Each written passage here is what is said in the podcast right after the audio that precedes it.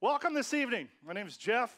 I am the pastor at Echo Lake, and I am so glad that you are here on this Christmas Eve.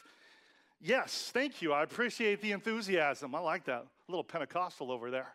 We're so glad you are here this evening to celebrate Christmas. I hope you little ones, you got Christmas bags when you came in, filled with all kinds of goodies, uh, including those cool glasses that make lights look like stuff.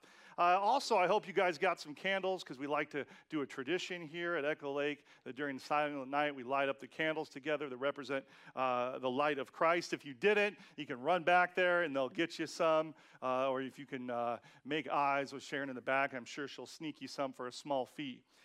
But before we get all to that, uh, I want to share a message with you tonight. Uh, a message I believe that the Lord has for each and every one of us who wants to hear. Uh, and it goes along with this video that I chose, even though it was funny. Uh, everybody in this video was searching for something. And tonight, in our passage that we're going to talk about, we're going to look at a few guys, several guys maybe, who were searching for something. We're going to talk about the Magi this evening. Let me read it for you. I'm going to have it on the screen in Matthew chapter 2. It says, Now after Jesus was born in Bethlehem of Judea, in the days of Herod the king, behold, wise men from the east came to Jerusalem, saying, Where is he who has been born king of the Jews? For we saw his star when it rose and have come to worship him. Now, when Herod the king heard this, he was troubled, and all Jerusalem with him. And assembling all the chief priests and scribes of all the people, he inquired of them where Christ was to be born. And they told him in Bethlehem of Judea. For so it is written by the prophet, And you, O Bethlehem, in the land of Judah, and by no means least among the rulers of Judah, for from you shall come a ruler who will shepherd my people Israel. Then Herod summoned the wise men secretly, and he ascertained from them what time the star had appeared. And he sent them to Bethlehem, saying, Go, search diligently for the child. And when you have found him, bring me word that I too may come and worship him. After listening to the king, they went on their way. And behold, the star that they had seen when it rose went before them until it came to rest over a place where the child was. And when they saw the star, they rejoiced exceedingly with great joy. And going into the house, they saw the child with Mary, his mother. They fell down and worshiped him. And then, opening their treasures, they offered him gifts of gold and frankincense and of myrrh.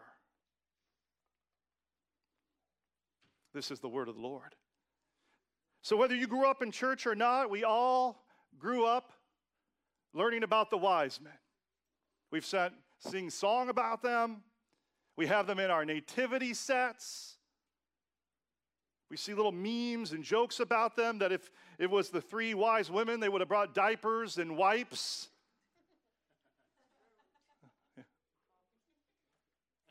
But there's some things we may not realize about these wise men. Like in the song We Three Kings, you may not know that they weren't kings. They were what called magi. The Greek word for magi described these highly respected yet pagan men who interpreted dreams. Uh, and they were magicians, not like the kind where they pull a rabbit out of the hat, but they were kind who deeply believed in magic. They were steeped in it. They were astrologers. They believed they could study the stars and predict the future. Wise men, pagan wise men. Also, there wasn't three of them. I'm not sure whether we got this tradition. Well, there could be three of them, but there could have been four, there could have been five, there could have been 16. We don't know. I think we got three of them because uh, three gifts. So we figure one wise man for each gift, but you know, they had camels, so they could carry more on there. Actually, early Christian traditions had as many as 12. So go back to your nativity at home and add about nine more, get like Legos or little people, it's okay.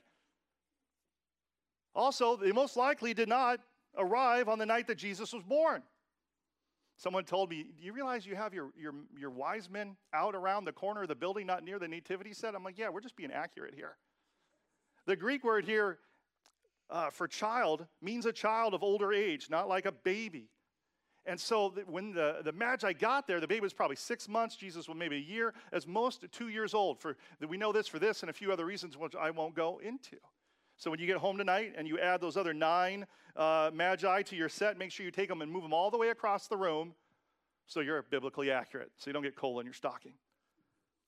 There, the next time you guys play Bible trivia, a few little tidbits for you so you can sound smart. Now, the one thing we do get right about them is that they were searching for something. They were searching for something. And that is something that every one of you in here has in common with the Magi. You are searching for something. Now, your search may not take the form of astrology, and I sure hope it doesn't. But in all my years of pastoring, I have found whether people are religious or not, they're searching for something. They're searching for something more.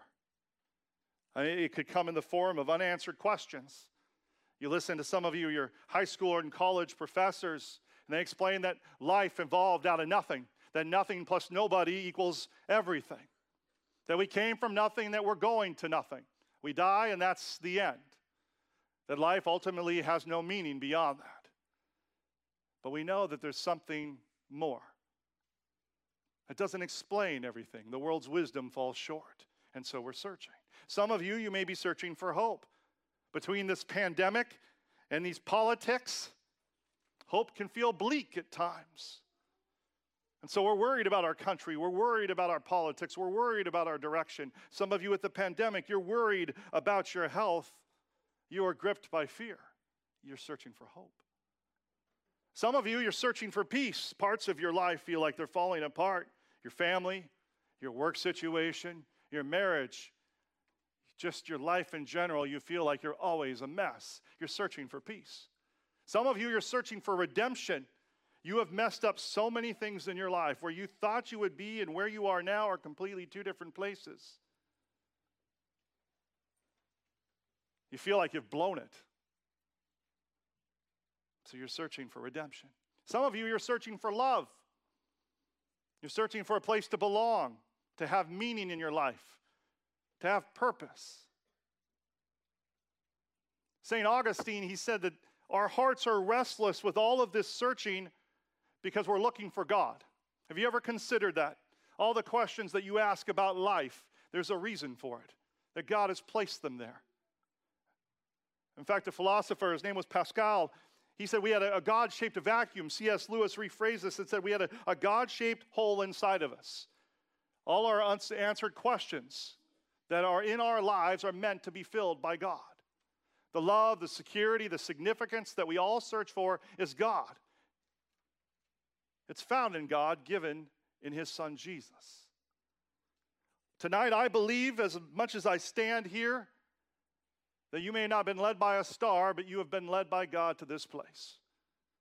That if you truly ask the Lord if He is there, you will have an opportunity to see the King anew in your life the one that'll end all of your searching. That is my prayer for you tonight. And I want you to know one thing that I've learned about God is that He will do all that He can beyond forcing you to reveal Himself to you. He reveals Himself through general revelation, the nature that we see around us. Paul says in Peter, for his invisible attributes, namely his internal power and his divine nature, have been clearly perceived ever since the creation of world in all things that have been made, so that man is without excuse. He has given this complex, beautiful world that it is so complex that it demands the existence of a designer. In fact, we're going to talk about this eh, when we start our new series in Genesis on January 9th of how everything got started. So many of us are taught that science and religion have opposed each other. Science can't oppose religion, it's not its job. Its job is just to observe, to see what it to see what is true and not true and to mark those observations. It's only those who oppose God that use science as a tool and as a weapon. But really, they go together. We're going to explore all these topics and how God's creation, science, and it all works together to show us that there is a designer, that we didn't happen out of nothing. But God also gives us divine revelation. He works in supernatural ways to reveal himself, like the star that he used for the Magi that guided them, a star that came out of nowhere that had not been there. In the same ways I see in our lives as God uses supernaturally, and I hear stories from people in this church, things that I have experienced where God has revealed himself. And that's nice when God does that. When he throws a little extra something, something to help us know that he's there. Like, have you ever wondered in your life, like, man, I would have loved to have been like the Magi. Could, like, if God could just give me a star in the sky, I would be good in the hood. Just give me a big, big, bright one to follow. That's all I need. I got faith for that. Just give me the star. The funny thing is, there were a lot of people who knew about this star, but they didn't all follow it. Let me tell you what the difference was. Is these magi, they knew scripture. They had something to base that sign on. There's a, a prophecy that comes all the way back in the book of Numbers that talks about this star. And it's only because they knew the scriptures, they knew and studied about God that they knew what this star was. Some I wonder for some of you if God has not revealed himself to you, but because you don't know the scriptures, because you are not looking, you've missed it. You don't see it. I tell you, the thing that can bring Jesus to life to you, to help you to see him, are the scriptures that he divinely has given to us. In fact, Jesus told a group in the Gospels, He says, If you want to know about me, search the scriptures. They were given to tell you about me. So, because of God's revelation, the Magi, they found the king, took the scriptures, took, took the divine revelation, and they found him. And I want you to notice their response. In Matthew 2:10, it says, When they saw the star, they rejoiced exceedingly with great joy. Why? Because their search was over. They had found the king. They found the king. They found the one of greatest importance. Knowing the king is what changes everything. It changes your perspective on every area of life. For example, imagine that you inherited $150 million. This is a nice thing to imagine, right? $150 million from some uncle you never knew existed. You, you know, y'all took one of those DNA tests and you, you found out you're all related to a whole other group of people you didn't know about, right? And this uncle finds out he leaves you 150 million and you're on your way to get this money. You get this check and you get a flat tire. Well, if you didn't have that 150 million dollars, you might be pretty mad about that flat tire. But if you have $150 million, you know, you can get out and you will dance around that flat tire. You're like, I don't care. I will hitch a ride. I will get a Uber. I will get an Uber. I'll do whatever. I will hop. I will skip. I will jump because I got $150 million coming to me. Because that money has the last word in your situation. In a greater, greater way, if Jesus is who he says he is, he has the last word in every situation. And that is why there is great joy. He has last word in our identity. So, so many of us are searching for identity and purpose and meaning. I was watching an interview with Kobe Bryant, former Lakers, Lakers basketball star, and he was saying that the first year he ever played basketball, he didn't score one point. And if you ever watched basketball, which I used to watch all the time before my precious Seattle Sonics got stolen and hijacked to Oklahoma, still bitter. He was an amazing athlete. And it was hard to believe he never scored a point. He said, I didn't score a point my whole first season, and I was so down and so crushed. And he said, until my father sat me down and he says, Kobe, if you never score another point, I will love you no matter what. No matter what, I'm going to love you. And he said, the moment he realized that his dad loved him no matter what because he was his dad, and that pressure to perform and to be excellent was taken off, he said, Man, I started tearing it up. In the same way, we have so many people speak into our lives. We have so many things speak into our lives that tell us about who we are and who we are not. Sometimes it's from our parents, sometimes it's from our schools, sometimes it's from our culture around us, and it defines us. Sometimes not for the good. But when you understand Jesus is king, he gets the last word. It tells us in Scripture that when you put your faith and trust in Jesus Christ, God comes into your life and He adopts you, like walking into an orphanage and He says, You are becoming a part of my family. You are my son forever, or you are my daughter forever. No matter how much you mess it up, you don't get it right, you are my child. When you realize this, and I think this is when someone fully finds Christ, this is what they realize. They get joy. Man, God loves me. Not because of me, in spite of my sin, because He is my Father. You get joy because He has the last word. And He has the last word not in your life, just in everything. We see so much suffering in this world, and we say, Why, God, why? If there was a God, this would never happen. And this happened back in the time of Matthew. You know what Herod ended up doing, this king? He ended up killing a bunch of the kids, two years old and younger boys. Why? Because he wanted to kill Jesus.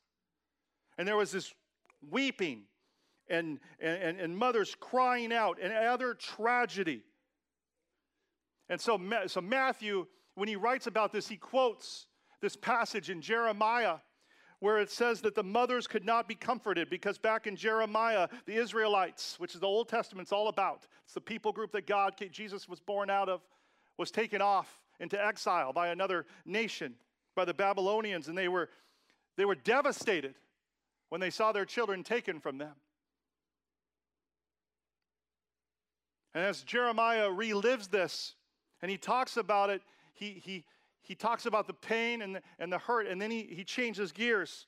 He says in this, speaking of a future time in Jeremiah 31, he says that one day your voice will cease its weeping, your eyes will cease from its tears, for your children shall come back from the land of the enemy. There is hope for your future, declares the Lord. The point is that God has the last word in all situations. As J.R.R. Tolkien, the Lord of the Rings authors, would talk, wrote about God once, that the time will come when he makes all sad things untrue. In this pandemic, person after person will ask me, Where is God in all of this? First, you must realize removing God doesn't fix the problem. If there is no God, if there is no eternity, then that is the last word. There is no hope. This is where atheism falls hollow. It wants to get rid of God, but it can't replace it with anything. Well, this is earth. We just evolved out of something. It doesn't have meaning. We live while we're here, and then we're dead and we're gone. So this is horrible what's happened to these people, but it is what it is. Getting rid of God doesn't help, it just makes it worse. Now, I'm not saying I can explain the ways of God because I can't, nobody can. But I can tell you that the birth of Jesus shows you that the pain and the suffering of this world is not the last word. Christmas, the Christmas story is the one thing that offers joy and hope amidst all of that pain because Jesus is the last word. Christ is the last word for those of you who are in sin and struggling. He is the last word for those of you who are in fear. He is the last word for those of you in broken marriages. He is the last word of you for you in struggling and pain. He is the last word. And when you realize this, you can sing songs like Joy to the World because He is the last word. Because there is hope in every situation. There is a day where He will make all the sad things come untrue. My encouragement tonight for you is to take a closer look at the Lord. There were magi there that day that went to visit Jesus, but there were magi who did not go. If you read it, they belonged to Herod. They knew all the scriptures, they knew of Bethlehem, and yet they did not go. They let the moment pass by. Some of you, you know scriptures, you've been to church, you know the religion, but you've left Jesus pass you by. You didn't go all the way. Imagine these magi if they'd started the journey and they went so far and then they stopped. I wonder tonight how many of you went so far, but you've stopped. And so you're yet to see the king. My hope is tonight you will make a careful search for the Lord. Some of us don't want to search for the Lord like Herod because we don't want to be replaced as king. That's what Herod's fear was. He goes, There's this prophecy coming. I don't want to be replaced. I don't want someone else to take my place. I'm going to try to kill him. We have little Herods inside of all of us. We want to do what we want to do, and then we invite Jesus to come be a part of our lives when it suits the way that we want to live. My prayer is tonight that we would all have the humility to say, you know what?